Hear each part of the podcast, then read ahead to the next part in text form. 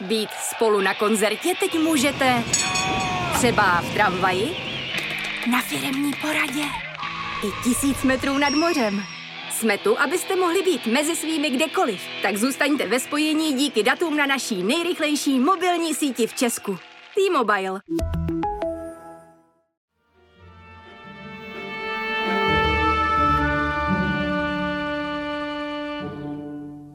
Dobrý den, dobrý večer, dobré ráno, nevím, kdy zrovna si pouštíte tenhle podcast.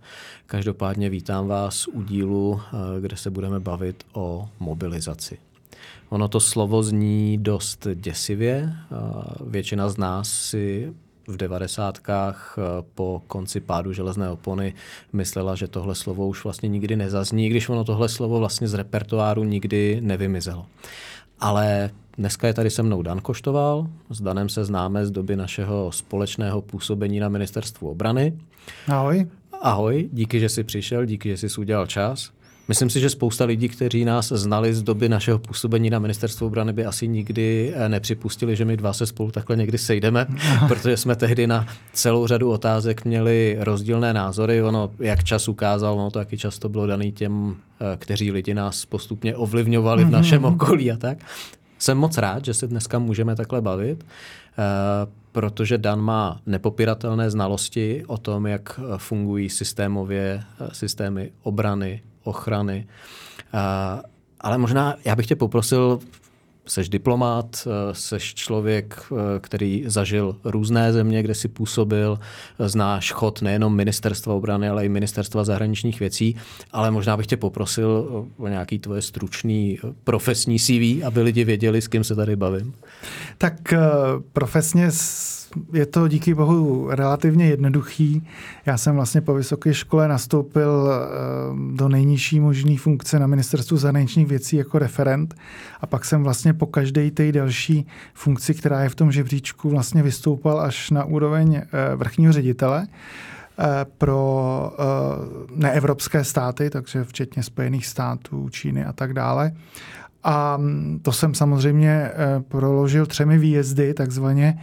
To znamená, působil jsem na stálé delegaci při NATO nejprve, potom jsem byl tři roky v Moskvě a nakonec jsem působil dva půl roku na české ambasádě ve Washingtonu, kde jsem teda ten poslední rok vlastně byl vedoucí mise, protože eh, velvyslanec Petr Kolář odjel a nový velvyslanec přijel vlastně až po roce.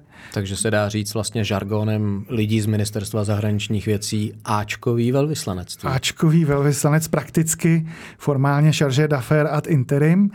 No a když jsem se vrátil, tak jsem se potom stal vrchním ředitelem eh, pod náměstkem eh, Dubem, což byla velmi příjemná spolupráce a myslím i užitečná.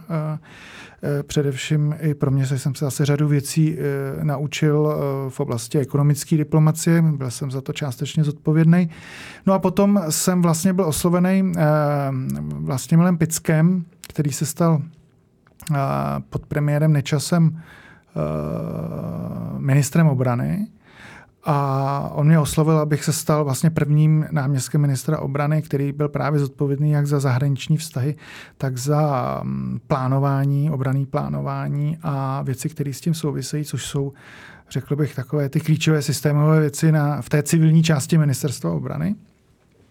No a nakonec jsem na ministerstvu obrany strávil bez pár měsíců vlastně šest let a nakonec jsem měl na starosti i vyzbrojování, což eh, považuji za jednu z nejtěžších eh, pozic vůbec ve státní službě, protože je to... Tam je to boj. Tam je to, a vítr tam fouká je to boj, ze všech stran. A vítr fouká ze všech stran a zároveň je to, to rozhodování je bytostně politické rozhodování. Eh, protože to souvisí se základní věcí, s elementární věcí a to je zajištění nezávislosti a suverenity státu. A to je samozřejmě jedna z primárních zodpovědností vlády České republiky.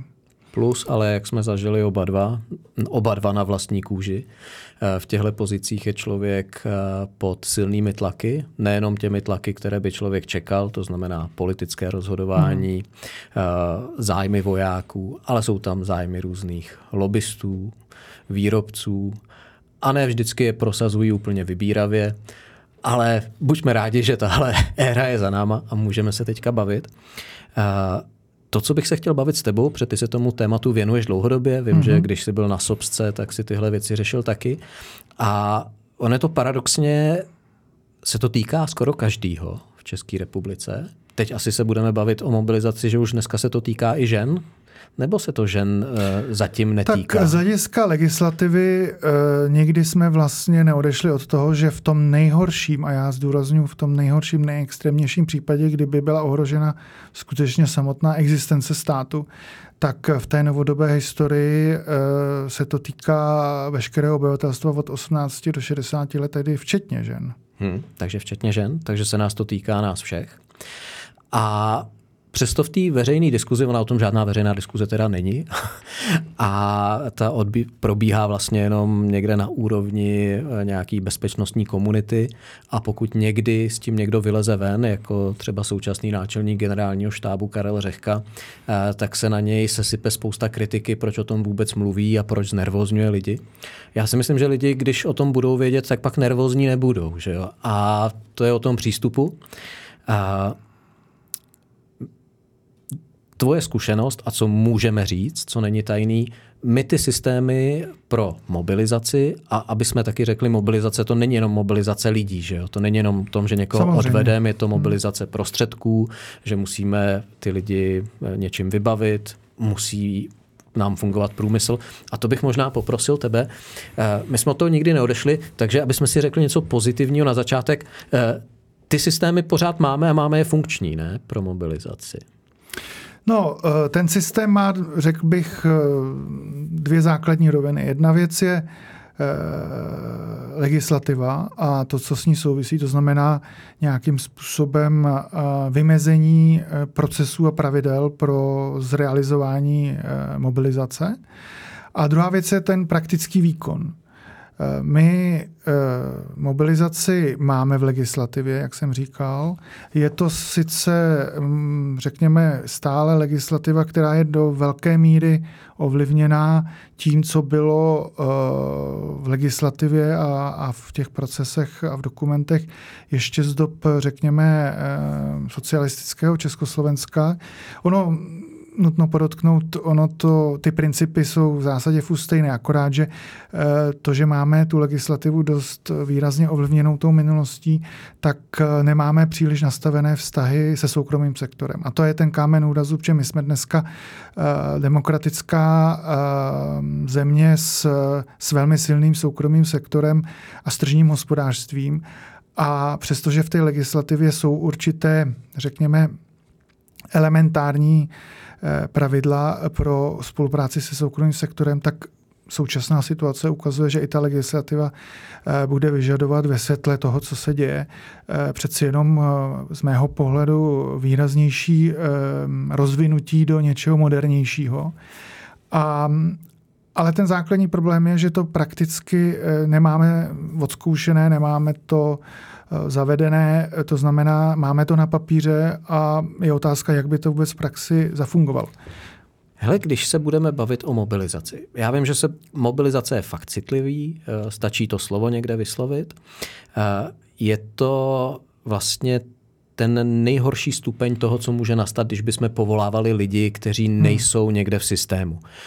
Možná bychom lidem, kteří jsou úplně mimo, tak aby jsme vysvětlili, my tady máme profesionální armádu, vedle toho máme aktivní zálohy. To vlastně jsou ty dva základní prvky. Eh, a potom je něco, co se vytvořilo teď nově, to je nějaký to předurčení, ale to asi nemá úplně dopad na to, aby to posílilo armádu. A když porovnáme vlastně, my jsme teď viděli dvě mobilizace. Viděli jsme mobilizaci, když začala válka na Ukrajině a viděli jsme mobilizaci, když začala válka proti Izraeli, ta poslední. A tam byl poměrně jakoby zásadní rozdíl, protože při vší úctě k Ukrajincům, k, vzhledem při všem obdivu, který mám pro to, jak brání tu zem, tak tady jsme neviděli úplně, že by všichni Ukrajinci, kteří v Čechách pracují, nasedali do autobusu. Ano, jednotlivci byli, ale určitě to nebylo nic masového a odjížděli by bránit svoji zem. Zatímco v tom Izraeli, tam jsme to viděli masově, že hmm. uh, Izraelci, kteří mají i jiné občanství ze všech zemí světa, skutečně mobilizovali a velice rychle se snažili dostat do té své země.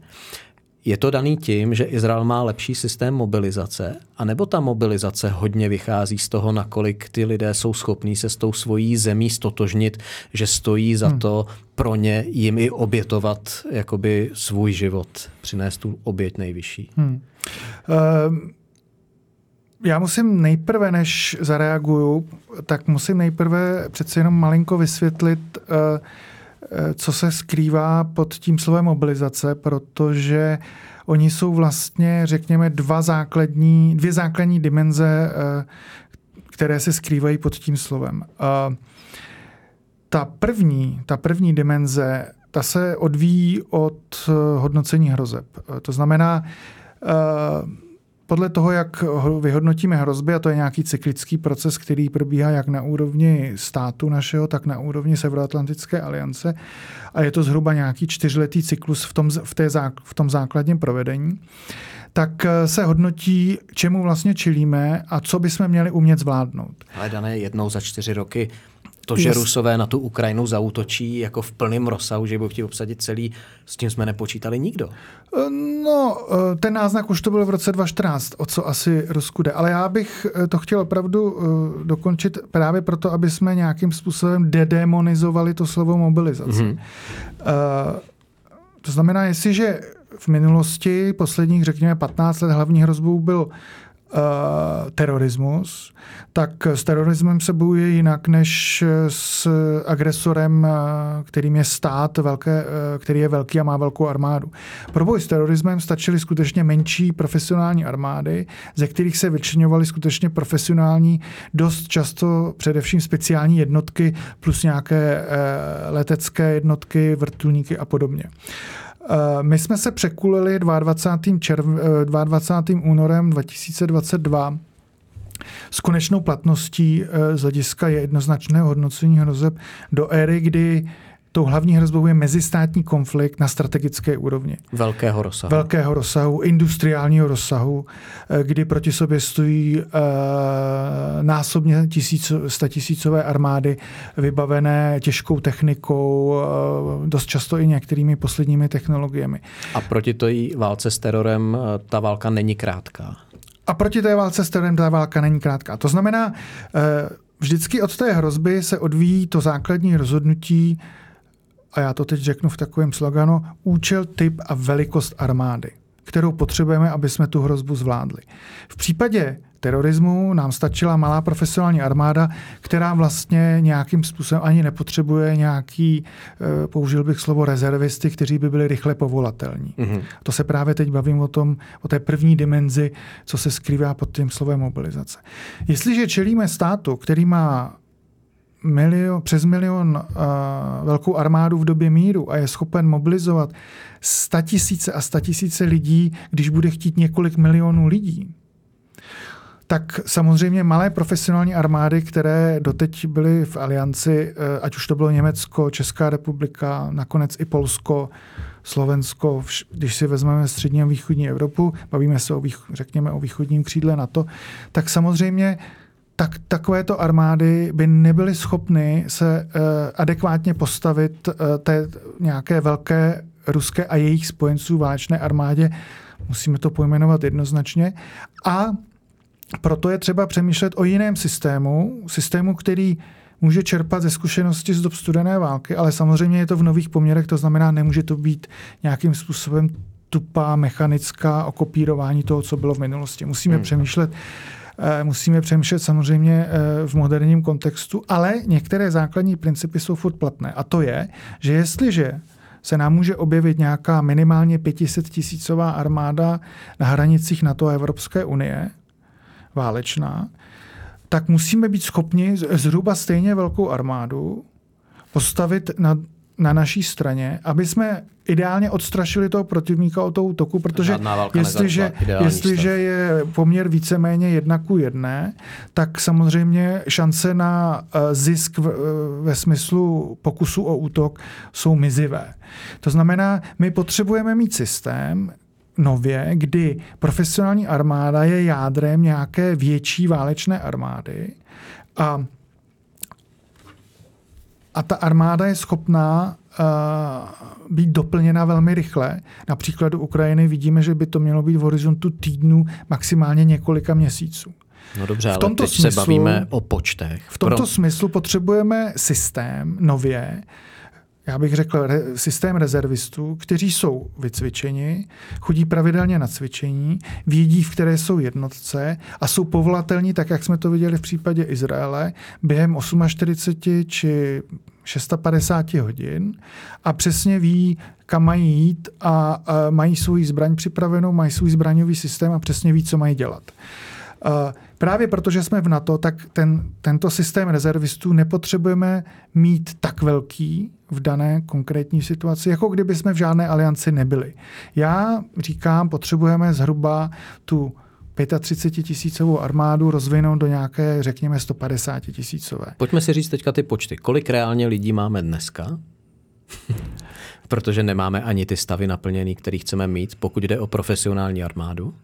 To je pravda. To je, řekl bych, speciální disciplína, jak, jak máme nastavený rekrutační systém pro profesionální armádu. Ne, jenom a pojďme pro si říct, jaký čísla máme zálohy. teď a jaký si myslíš, nebo podle toho, to není o tom, co ty si myslíš, hmm. ale to, co celý roky děláš, to, co si připravoval i jako s lidma, kteří jsou odborníci v tom oboru, kam bychom se měli dostat, aby si lidi mohli udělat představu, o čem se bavíme. No, eh, já jsem přesvědčen, že ta profesionální armáda se o moc zvětšovat eh, nepotřebuje. To bychom ekonomicky taky těžko utáhli. Cílový stav, cílo, přesně, a, a to je vlastně v jádru té logiky toho systému rezervistů. V míru nepotřebujeme mít ohromnou armádu, my potřebujeme mít dostatečně velkou armádu v okamžiku, kdy je to potřeba. Aby jsme ji měli, potřebujeme mít nějaké dostatečně velké, ale z hlediska ekonomického dostatečně přijatelné jádro té velké válečné armády, to znamená, to je ta profesionální armáda v míru, doplněná právě o systém, který produkuje ty rezervisty. To znamená, máme aktivní zálohy, jestliže dneska cílový stav je 30 tisíc vojáků v profesionální armádě a 10 tisíc vojáků v aktivní záloze, plus jsou tady vojáci bývalí profesionální a ti, co prošli ještě základní vojenskou službou, ale těm je dneska no. 40 a více let. To znamená, to není úplně eh, ten tak ta kvalita a ta kvantita, kterou no, bychom potřebovali. Skoro spíš 50 a Takže, více, no. Eh, a vždycky je logika, že ta, to jádro eh, té válečné armády, to znamená armády, která je schopná jít do konfliktu, tak je vždycky asi tak čtyřikrát menší, než je ta, zhruba čtyřikrát, pětkrát menší, než je ta válečná armáda. To je taková, taková, řekl bych, elementární logika, kterou, když se podíváme na jakoukoliv armádu, protože velikost obyvatelstva a tak dále, ekonomická síla, tak to vždycky osciluje kolem takového nějakého násobku je třeba si říct, že všichni asi nejsou bojovníci. Samozřejmě. Velká samozřejmě. část z nich jsou lidi, kteří se to, starají o tu logistiku. To znamená, my když si řekneme, že máme nějakou situaci, jsme v alianci, to znamená, nepotřebujeme skutečně se bránit sami. E, to znamená, i ostatní země kolem nás by vygenerovali nějaký dostatečný počet vojáků, kteří dohromady vytvoří ten ekvivalent té potenciální Hrozbě. agresorské hmm. Eh, armádě na východní hranici NATO, tak se dostaneme k nějakému číslu. Může to být 120 tisíc, může to být 150 tisíc. A, a, a adekvátně tomu potom musíme tedy, a, a máme nějaké časové lhuty, to znamená do nějakého, nějak rychle nějak, nějak rychle potřebujeme postavit tu velkou armádu pro ten konflikt. To znamená, od toho se nám odvíjí, jak velké by měly být asi aktivní zálohy případně a zdá potřebujeme nebo nepotřebujeme zavést nějaký systém rezervistů ve smyslu zavedení nějaké vojenské služby, na dva roky, na tři roky, na rok, eh, záleží na typu kontraktu, jak by se to přesně nadefinovalo. A když se podíváme, v České republice se narodí ročně 100 tisíc osob, skoro skoro okolností podle, poslední, podle statistických údajů je to skoro přesně půl na půl. A dneska armáda je otevřená i ženám. To znamená, já tvrdím, že z toho ročníku 100 tisíc osob by stačilo nějakým způsobem oslovit na základě nějakého motivačního systému eh, nějakých 7 tisíc osob z ročníku, aby prošlo nějakou vojenskou službu v Izraeli, aby jsme uvedli nějaký příklad, je 24 měsíců pro ženy, 28 měsíců pro muže. Tam je to povinnost pro všechny, protože ta hrozba v případě Izraele je nějak úplně jiná než v našem případě. A hlavně Izrael se brání, eh, když na to přijde nakonec prakticky sám. V jistém smyslu je v obklíčení. To znamená, to znamená uh, my o tom musíme přemýšlet tímto způsobem a od toho se pak odvíjí ta, ta, ten způsob rekrutace, co, co je vlastně to, co osloví lidi. Je nemyslím si, že je nedostatek vlastenectví i mezi mladými lidmi. A teď konce jenom kratičce, abych tento systém rezervistů, uh, abych právě uvedl na pravou míru to, co si dost často představují uh, někteří novináři nebo někteří politici nebo někteří eh, lidé ve veřejnosti, když se právě vysloví to slovo mobilizace, oni si představují tu totální mobilizaci, která tak, tady... jak jsme ji viděli v roce 38. Tak, jak jsme ji viděli v roce 38, eh, nebo tak, jak to, na co se připravoval vlastně eh, komunistický československý stát, kde byla základní vojenská služba na dva roky a vlastně všichni by museli nastoupit a byly tam hluty jakože do několika hodin první vlna se hlásí na útvorech, do dvou do dne další vlna, do dvou dnů další vlna, takže nakonec je tady nějaká válečná armáda komunistického Československa na úrovni prostě 250 tisíc, 300 tisíc osob a v záloze jsou další vlny, které by nastupovaly. To znamená, to je úplně bavíme se o úplně jaksi jiných rozměrech právě protože jsme v alianci a že samozřejmě pracujeme s nějakými technologiemi. To znamená, tento druhý typ mobilizace, ten, ten nám nehrozí, nebo ten, o ten nejde. O ten tom se nepo, ani nebavíme. Ten, ten nepotřebujeme. Hmm. Ten bychom bohu, ten bychom v jistém případu bychom k němu museli sáhnout, kdyby nám nezafungoval aliance. Aliance a ten první, a ta první ta první, ten první typ mobilizace, to znamená mobilizace těch rezervistů, kteří se i v době míru připravují vlastně na službu v armádě v případě no, ale těch potřeby. máme málo v tuhle chvíli. Těch máme Teď málo. se nám připravují jenom ty aktivní Přesně zálohy tak. a těch je málo. A já tvrdím, že bychom měli přemýšlet o tom, jaké číslo by mělo být jiné, větší pro aktivní zálohy a zda by nebylo rozumné zavést nějakou, jak jsem říkal, výběrovou na motivaci založenou selektivní vojenskou službu pro určitý počet lidí z ročníku. Hele, a můžeme to nechat jenom na té motivaci? Já nechci fakt nikoho děsit, jenom diskutujeme. Jako my dva no, teď určitě. nejsme v pozici, aby jsme to zítra šli rozhodnout. Když se podíváš na země, jako je Švédsko, pobaltský země, země, kde určitě ta míra vlastenectví není menší než u nás, možná je i vyšší. A ve finále stejně tam ta vojenská služba je povinná. No, já bych uvedl uh, dva Můžeme příklady, si říct nějaký příklady těch zemí, které jsou srovnatelné s náma, kde to Určitě. je povinný a tam, kde to je jenom na té motivaci? Uh, s chodou okolností uh, jsou to dva státy, které byly uh, do nedávna neutrální v uvozovkách. Dneska jeden už je v NATO a druhý z mého pohledu bude brzy v NATO a to Doufejme, je Švédsko. Že, že bude. Tak, tak Finsko, pětimilionová země, která má povinnou vojenskou službu a ta vojenská služba generuje systém rezervistů, kdy Finsko by bylo schopno z té mírové armády, která, řekněme, je složená z profesionálů a těch právě, co slouží tu základní vojenskou službu, nějakých, řekněme, 30 tisíc lidí, 30, možná 40 tisíc lidí v době míru, tak by byl schopný se ta armáda finská se rozrůst do 230 tisícové válečné armády a stále... Pětimilionová země. Pěti Bavíme se, to země. znamená ano. země poloviční proti nám. Tak. A Švédsko, to, to je pěkný příklad. Myslím si, že to je vlastně v jistém smyslu ten, ta největší inspirace pro přemýšlení o těchto věcech dneska v České republice.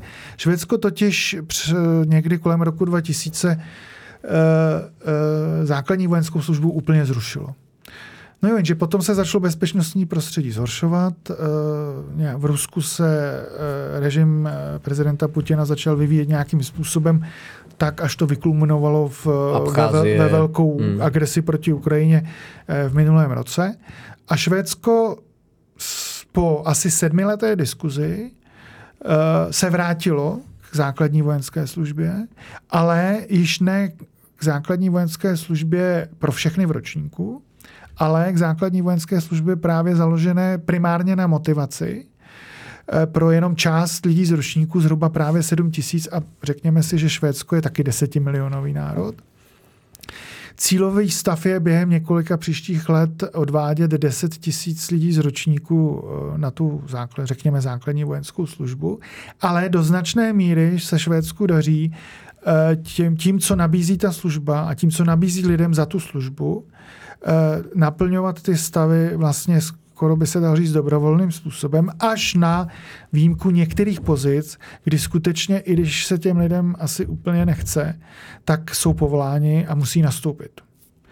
Ale to a jak jsou... to rozhodnou, kdo z toho ročníku, když teda se to netýká všech, tebe povoláme a tebe ne? Myslím si, že to je otázka odbornosti. Že ta armáda potřebuje určité odbornosti, tak jak nastupují technologie různé nové, tak eh, samozřejmě eh, jsou určité segmenty společnosti, kde to není úplně běžná znalost. To znamená, tam se jde potom, myslím si, po velmi specializovaných jo. odbornících. A co je ve Švédsku teda ta motivace, že jim to takhle funguje? Jsou to nějaký daňové úlevy nebo tak příspěvek bych, na školný jako já v Americe? Bych v principu řekl, že to je přesně jako benefity tohoto typu. Ty lidi získají určitý, určitý já nevím, udělají si řidičáky na veškerou možnou techniku, kterou zadarmo, kterou pak, což pak můžou využít prostě eh, eh, v, v civilu, v civilu. Eh, dostanou příspěvek na studium, můžou mít nějak, dostanou doporučení do zaměstnání, protože v té společnosti prostě se člověk, který prošel nějakou službu, tak v řadě firem je to bráno jako vlastně benefit, že to je člověk, který je schopen týmové práce, je člověk, který je schopen pracovat ve stresu. Je člověk... Myslíš, že tohle by fungovalo v Čechách? Uh, Školství já... je zadarmo, to není jako v Americe, takže příspěvek na školu, na vysokou tady nikoho moc netrápí. Uh, rekvalifikace na to, aby někdo získal řidičské oprávnění vzhledem k nedostatku pracovní síly, tady ti každá firma ráda zaplatí. Je, jako... Já si domnívám, že eh, toto je zatím uh, v nějakém uh, skutečně seriózním způsobem neproskoumané, neproskoumané eh, pole, pole neorané, eh, protože žádný jako opravdu systémový pokus to zmapovat a vyvodit z toho nějaké závěry, eh, myslím, zatím podniknut nebyl, protože vlastně právě ten systém rezervistů a zavedení nějaké selektivní vojenské služby, který by doplňoval ten aktivní zálohy a profesionální hmm. armádu, tak vlastně eh, doteďka to nikdo necítil jako, jako potřebné. Máš pocit, že dneska to někdo znamená, z politické reprezentace to už cítí, jako že by si to vzal? Já myslím, Já že ta debata pocit... pomaličku začíná probublávat. Eh, v odborných kruzích eh, se zcela jistě diskutuje to, kolik vojáků by vlastně potřebovala ta takzvaná válečná armáda by potřeba, to znamená, o kolik vojáků by bylo potřeba doplnit tu profesionální armádu, protože nezapomeňme, že v tom myslitelném scénáři pro Českou republiku nebo pro Českou armádu, tak část té armády by odešla takzvaně z území České republiky do nějaké alianční operace kolektivní obrany někde eh, v Pobaltí, v Polsku, kde by prostě vzniklo to ohnisko uh, toho střetu. Toho střetu. A ono může vzniknout a, i kdekoliv jinde, že jo? A samozřejmě. A, a zbytek armády musí zůstat eh, v České republice a musí zajistit protivzdušnou obranu, musí zajistit uh, vlastně tranzit pro projíždějící alianční jednotky, které jedou do toho ohniska a ne všechny se přesunují letecky. Eh, a je třeba chránit obyvatelstvo a českou infrastrukturu. Nejenom tedy ve smyslu protivzdušné obrany, ale i z, jako fyzická ostra, fyzická ostra a tak dále. Důležitý. A to samozřejmě s, se 40 tisícovou, řekněme, armádou, to znamená 30 tisíc profesionálů, 10 tisíc aktivních záloh, tak to zcela jistě eh, bychom nebyli schopni zvládnout z mého pohledu. Protože brigádní úkolové skupení pro článek 5 eh, mimo území České republiky, no tak to se bavíme, to nebude jenom holá brigáda, tam je nějaká logistika k tomu, jistě nějaký protizdušný prvek, jistě nějaký vrtulníky, dělostřelecký prvek. To znamená, my se bavíme, že byste, repu- že by z té republiky odjelo třeba 10, 15, možná více tisíc eh, vojáků, těch bojovníků a my potřebujeme, aby nám nějací bojovníci ještě zbyli taky, taky na teritoriu České republiky. To znamená, eh, já se domnívám, že skutečně nazrává seriózní debata o tom, jak dosáhnout těch potřebných počtů, protože 40 tisícová armáda by tohle podle mého soudu ne, Ale tady občas v těch eh, diskuzích laických, které jsou, tak často zaznívá, proč to není jako ve Švýcarsku. Já si myslím, že kdyby potom za těma lidma někdo přišel, tak to bude jako ve Švýcarsku miliční no, systém. Vlastně každý z vás služba. máte povinnou, tak by asi vzali rychle zpátečku. No, že jo? No. Tam je i každý rok všichni chodí pravidelně na cvičení. Eh, tady a... už cesta zpátky asi nevede, že jo? Jako, že bychom zavedli... Já myslím, že ani nepotřebujeme zavést, eh, řeknu v úzovkách v tuto chvíli povinnou vojenskou službu pro každého člověka z daného ročníku. To je, to je skutečně zbytečné, protože Bylo jsme, říkám, jsme, luxus. jsme v alianci a my jaksi nepotřebujeme, když dá v vozovkách na tu kopičku každý stát, určitý počet vojáků, tak my ty počty e, dosáhneme. Co je, co je to sdělení, je, že ty naše počty, ale ani počty Poláků, Němců, jsou v tuto chvíli nedostatečné vůči té hrozbě, která se tady vynořila.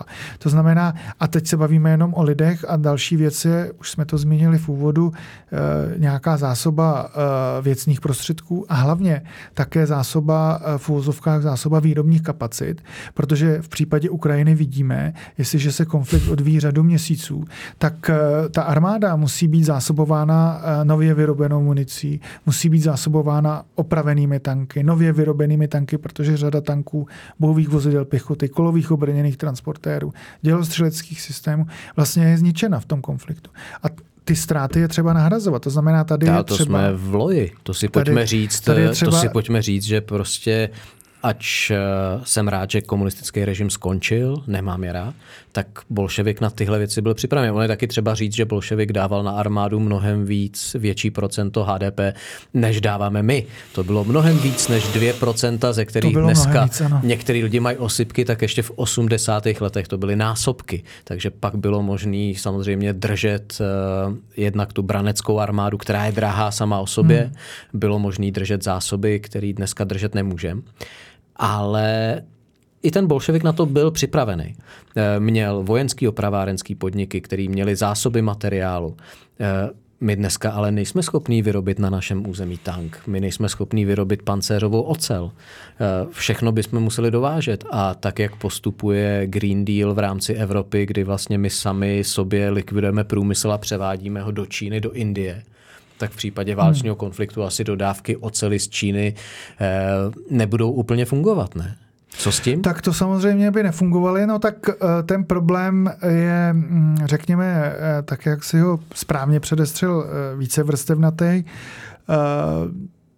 Česká vláda, nejenom česká vláda, ale i na úrovni NATO by měla probíhat koordinace a samozřejmě v rámci Evropské unie zajištění přístupu k surovinám, to je velký úkol protože eh, samozřejmě otázka Číny, otázka Ruska a dalších zemí, které nám nejsou eh, nakloněni zcela přátelsky, eh, vede k tomu, že bychom měli skutečně velmi vážně přemýšlet o tom, jak, jakou novou jaké nové vztahy a nové kooperativní vztahy eh, zavedeme se zeměmi Afriky, se zeměmi Latinské Ameriky a tak dále, protože tam ty suroviny prostě jsou. Ale furt tam máš to riziko zranitelnosti těch tras, že jo? Musíš to je pravda. To dovést. Taky je tu otázka udělat eh, nový geo, systémový geologický průzkum v Evropě, protože poslední systémový geologický průzkum v Evropě, včetně České republiky, proběhl v 70. letech tehdejšími technologickými metodami.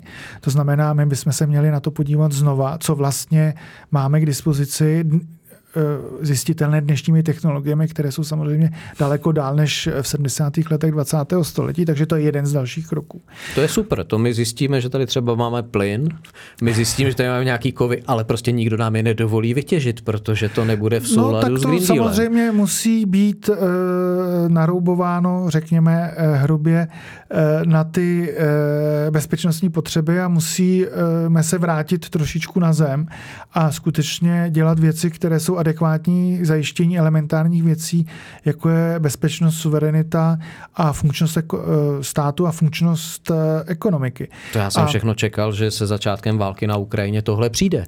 No Ale tak jako, myslím, že tam podíváš, je eh, nakročeno trošičku. Tyjo, podívej se na ESP, podívej se na to, a, že zbrojaři nemůžou rozšiřovat výrobu, i kdyby chtěli, protože prostě neprojdou přes schvalování, banky jim nedají úvěr, protože jejich výroba ano, to, není kytičková, růžová prostě Teď my furt ještě spíme v nějakém hrozně ano, hezkém snu. Ano, ještě, ještě eh, ve značné míře spíme. Eh, některé věci přeci jenom ale se začaly alespoň diskutovat a některé se začaly alespoň částečně dělat. Mělo by se ale začít dělat podstatně rychleji.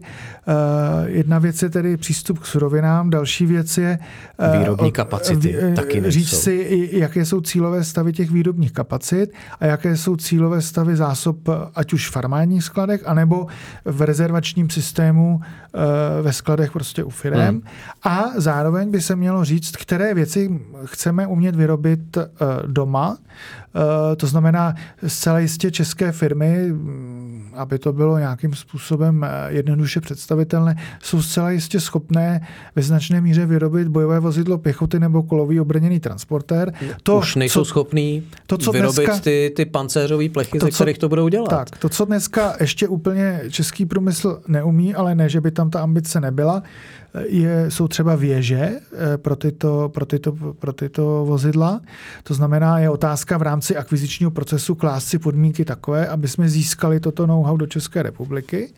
A myslím si, že i to se nějakým způsobem eh, v rámci eh, těch snah ministerstva obrany přeci jenom nějakým způsobem zlepšuje, že ty Jo, že, myslíš, že jsme teď, si zvykli teďka máme super kontrakt na BVP. Na průmyslovou spolupráci. Máme super kontrakt na BVPčka a ve finále nebyla uzavřená ani servisní smlouva. Takže já úplně přesně tak, jak to říkáš, by to mělo být, ale já zatím opravdu nevidím ty kroky, které by to směřovaly eh, k lepšímu, k tomu, aby jsme na to byli připraveni.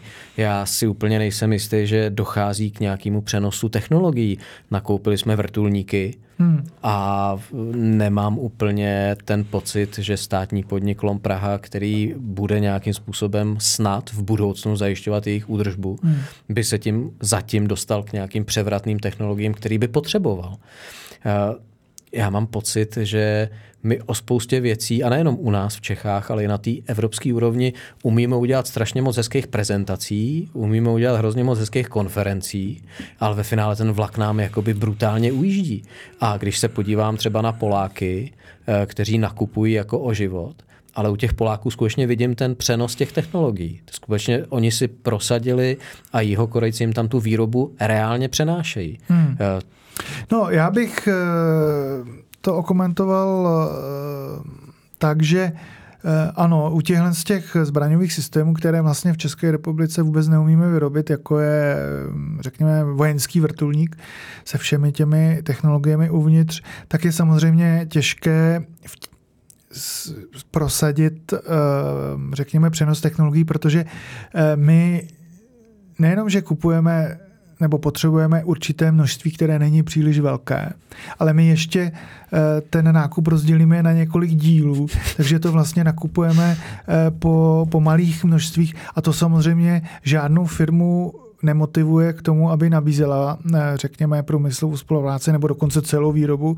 A pokud se o to snažíme jako vyjednavači, tak vlastně ta páka na české straně je velice, je velice malá. To skoro není ani páka když já myslím, že ten základní, eh, ta základní věc, kterou by bylo dobré změnit, protože v tuto chvíli máme uzákonění 2% HDP, to znamená, máme nějakou jistotu peněz v obraném rozpočtu na, na roky dopředu. To znamená, my bychom měli začít uzavírat smlouvy na cílové počty a nejenom na cílové počty v té mírové armádě, ale na cílové počty pro tu válečnou armádu. To no, znamená, no, to že máme to, čem... i nějaké vrtulníky v záloze a že když by bylo potřeba, tak máme e, smlouvu takovou, že do několika měsíců nebo půl roku dostaneme x nových vrtulníků, protože předpokládáme, že o nějaké e, vrtulníky v tom konfliktu přijdeme. Hele, to, to jako uh, souhlas. Umím si představit, že u těch vrtulníků by to tak asi být mělo, protože vrtulníky jsou fakt drahá sranda na to, aby stály někde ve skladu. Ale já si myslím, že v případě vzniku nějakého většího konfliktu, tak i když budeme mít ve smlouvě, že nám někdo do x měsíců dodá tank, no, ne. tak nám to prostě z ciziny nikdo no, nedodá, protože každý bude mít svoje starosti. Já si myslím, že bychom si měli nalít jakoby čistýho vína a říct si, že to, co tady fyzicky nebude, tak to sem prostě nepřijde. A prostě my bychom fakt měli navýšit ty počty. A Co říct si, že když vidíme eh, to množství ztrát, který má Ukrajina, a to ještě a ani nevíme všechno, a který, no o Rusku ani nemluvě, tak eh, my bychom tady vlastně, pokud budeme mít eh, u sedmičky tankovou brigádu, tak my jsme měli mít de facto jednou tak vysoký počet tanků ještě někde v záloze. No, a ne samozřejmě. nějakých starých T-72, Ne, těch ale Leopardů. těch stejných, který budou Ano. u té jednotky. Ano, je to přesně tak. A měli bychom mít nejenom tu zásobu, ale měli bychom mít i představu o té výrobní rychlosti, aby když vezmeme ty tanky z té zásoby, aby jsme věděli, jak rychle k té zásobě budeme mít případně vyrobené další kusy. No tak když se podívám na kondici německého obraného průmyslu, no. tak si vůbec nejsem jistý, že je dobrý nápad nakupovat tanky Leopard. Pořád to všechno, o čem se bavíme, a nejen s tebou, ale s dalšími hmm. lidmi, mě pořád jenom utvrzuje v tom, že jediný reálný spojenec na jehož pomoc a e, průmyslovou základnu se můžeme spolehnout, jsou Spojené státy. No, Spojené státy, ale ty jsou daleko, to znamená, tam bychom měli chtít Ale vyjednat přenos právě té technologie a té výroby do České republiky.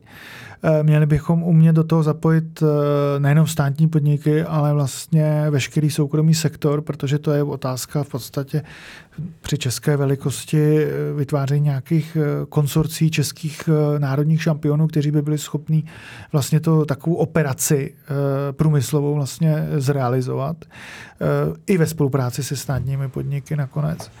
A, mm, a samozřejmě měli bychom přemýšlet o tom, tak jako myslím si, Poláci o tom přemýšlí, že oni, když si můžou vybrat mezi tím či oním tankem, tak si vybrali eh, v řadě případů jihokorejské zbraňové systémy, protože tam byla ochota poskytnout licenci na výrobu v Polsku.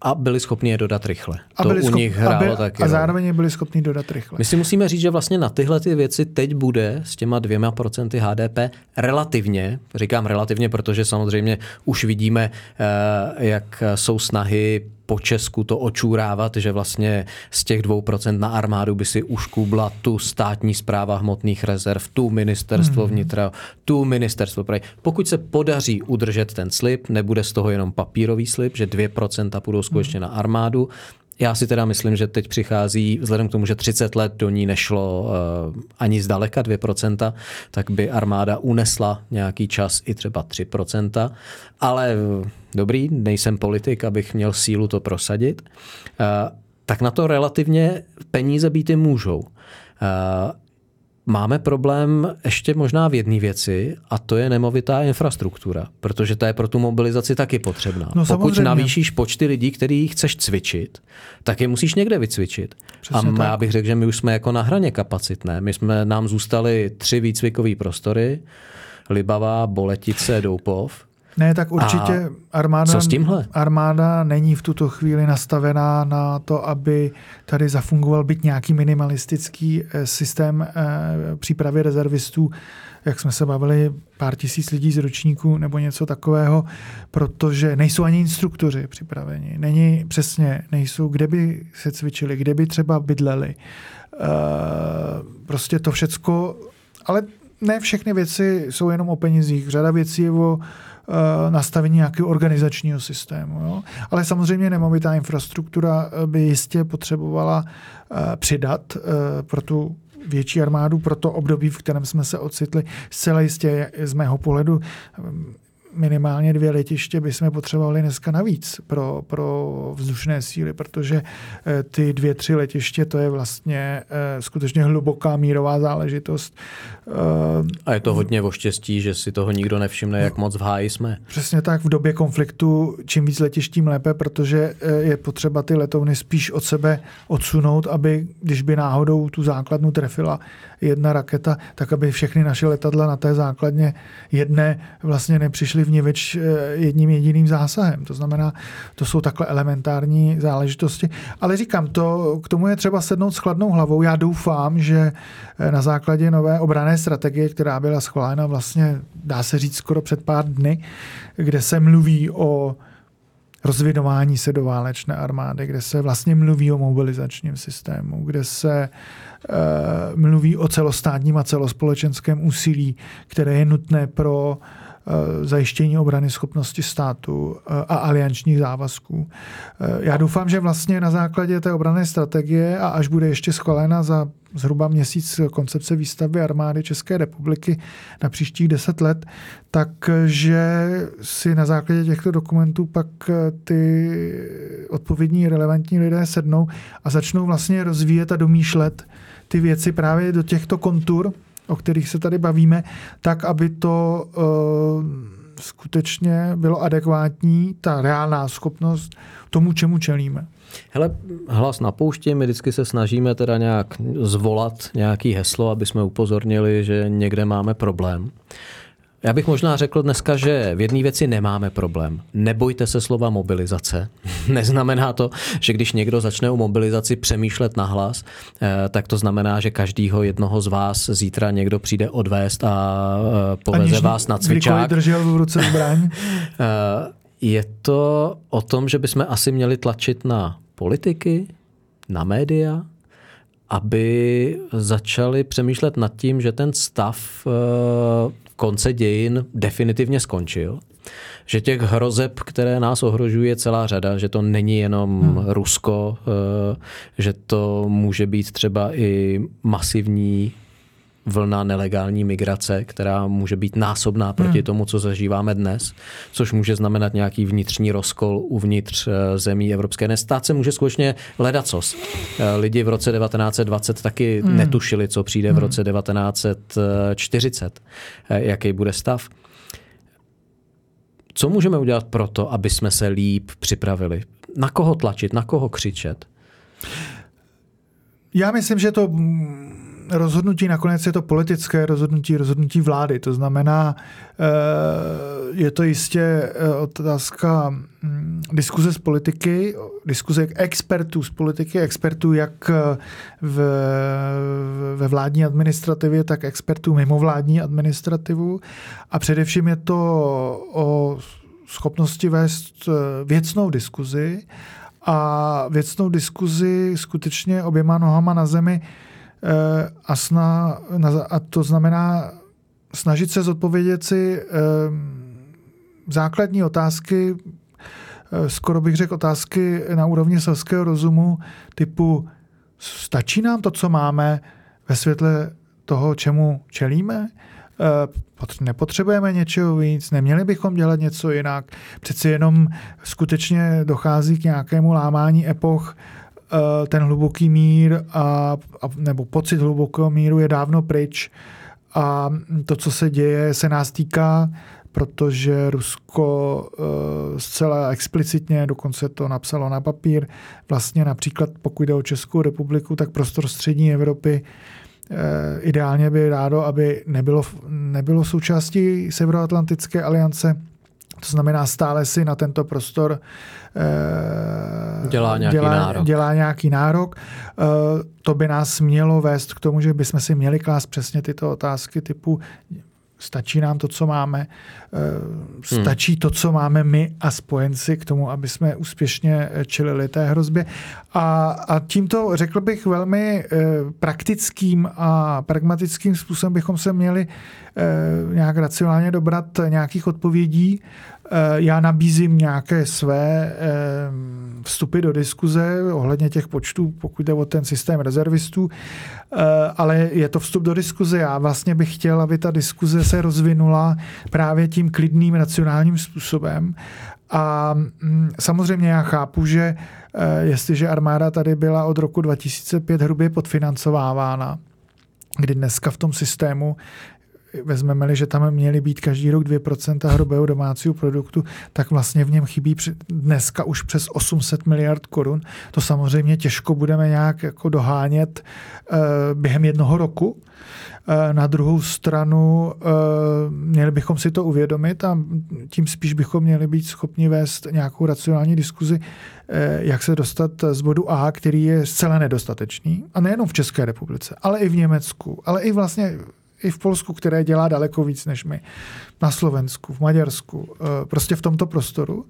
Eh, a jak se z tohoto bodu A, který je zcela nedostatečný ve světle té hrozby, které vlastně úplně nově čelíme a která je už zcela jednoznačná a, a někdo ji nemůže popřít. Jak se dostaneme do toho bodu B, abychom té hrozbě dokázali čelit a bavíme se právě o schopnosti využít lidských zdrojů, eh, materiálních zdrojů, výrobních kapacit, tak, aby jsme tomu byli schopni, schopni čelit eh, úspěšně. Eh, mluvili jsme o mobilizaci za první republiky v roce 38, no musíme si přiznat, že i tehdy byť to bylo v úplně jiných dimenzích, kdy prostě byla mobilizace na úrovni, řekněme, milionu Milion. osob, tak i tehdy ale oni byli pět let pozadu. Oni to vlastně taky nestihli tehdy. Vlastně protože ty vojáci, pozdě si vyhodnotili Protože ty vojáci, kteří nastupovali, taky pro ně nebyli připravení pro všechny uh, výstroj, výzbroj. Uh, bylo, to, bylo to skutečně uh, na poslední chvíli, ale přeci jenom alespoň fungoval ten systém, že procházeli lidi základní vojenskou službou na tehdejší poměry a byly tady nějaké cílové počty a ta armáda se snažila a celý stát nějakým logickým, racionálním, systémovým způsobem fungovat. To znamená, oni skutečně byli schopni eh, povolat přes milion osob a pro milion čtyřista osob eh, vlastně byla alespoň eh, základní vybavenost. To, to když si to vezmeme, o tom se nám může jenom zdát dneska může tam už se ani nikdy zdát. nevrátíme. Ale když Ale to teda... Ani nepotřebujeme se vracet nepotřebujeme, do toho. Přesně to... tak, to je důležité říkat nahlas. Nepotřebujeme. Nepotřebujeme každýho jednotlivce. Když bych to chtěl nějak schrnout, uh, mobilizace je slovo, kterého se není třeba bát. Mobilizace je o zdrojích, který jsme eh, schopní, ale i ochotní uvolnit pro obranu země. Je to o tom, aby jsme měli dostatek živý síly, to znamená těch lidí, kteří jsou ochotní i v době míru obětovat nějaký čas tomu, že budou cvičit. Přesně tak. Je to o tom, že si, jak to říct slušně, Eh, že si odsedneme a začneme skutečně přemýšlet, že jsou věci, které nemůžeme outsourcovat eh, tisíce kilometrů od nás. Ať už je to otázka surovin, který jsme schopní vytěžit a který potřebujeme, ať už je to otázka třeba i toho těžkého průmyslu, který potřebujeme, aby nám ty materiály dokázal zpracovat. Je to o tom, že i když eh, chceme být nejhezčí na světě, tak prostě zbrojní průmysl potřebujeme a nemůžeme ho úplně eh, taky odstěhovat tisíce kilometrů odsud. Eh, je to o tom, že peněz by na to vždycky by mohlo být líp, ale pokud se nebude krást při těch akvizicích, tak těch peněz by mohlo být relativně dost a trošku nám chybí teda ta nemovitá infrastruktura, takže snad už nikoho z vlády nenapadne, že by zase armádě bral nějaký nemovitosti, aby je eh, někde věnoval hmm. nebo připravil na nějaký jiný bohulibej účel v uvozovkách. Hmm. Máme velký spoždění, nejsme za minutu 12, jsme tak ve čtvrt na jednu. Je to ještě takhle optimistický, Dané? Já bych řekl, že jsme eh, ve smyslu identifikace těch hrozeb, že jsme eh, řekněme pár minut po 12. ale stále ještě máme tu akademickou čtvrthodinku, hmm. stále ještě tam máme nějaký prostor, já si myslím třeba 5 až 7 let, kdy, když zaberem, tak budeme připraveni včas. To nezní špatně. Díky za tvůj čas a díky, že jsi přišel. Díky za pozvání. Ahoj. Ahoj.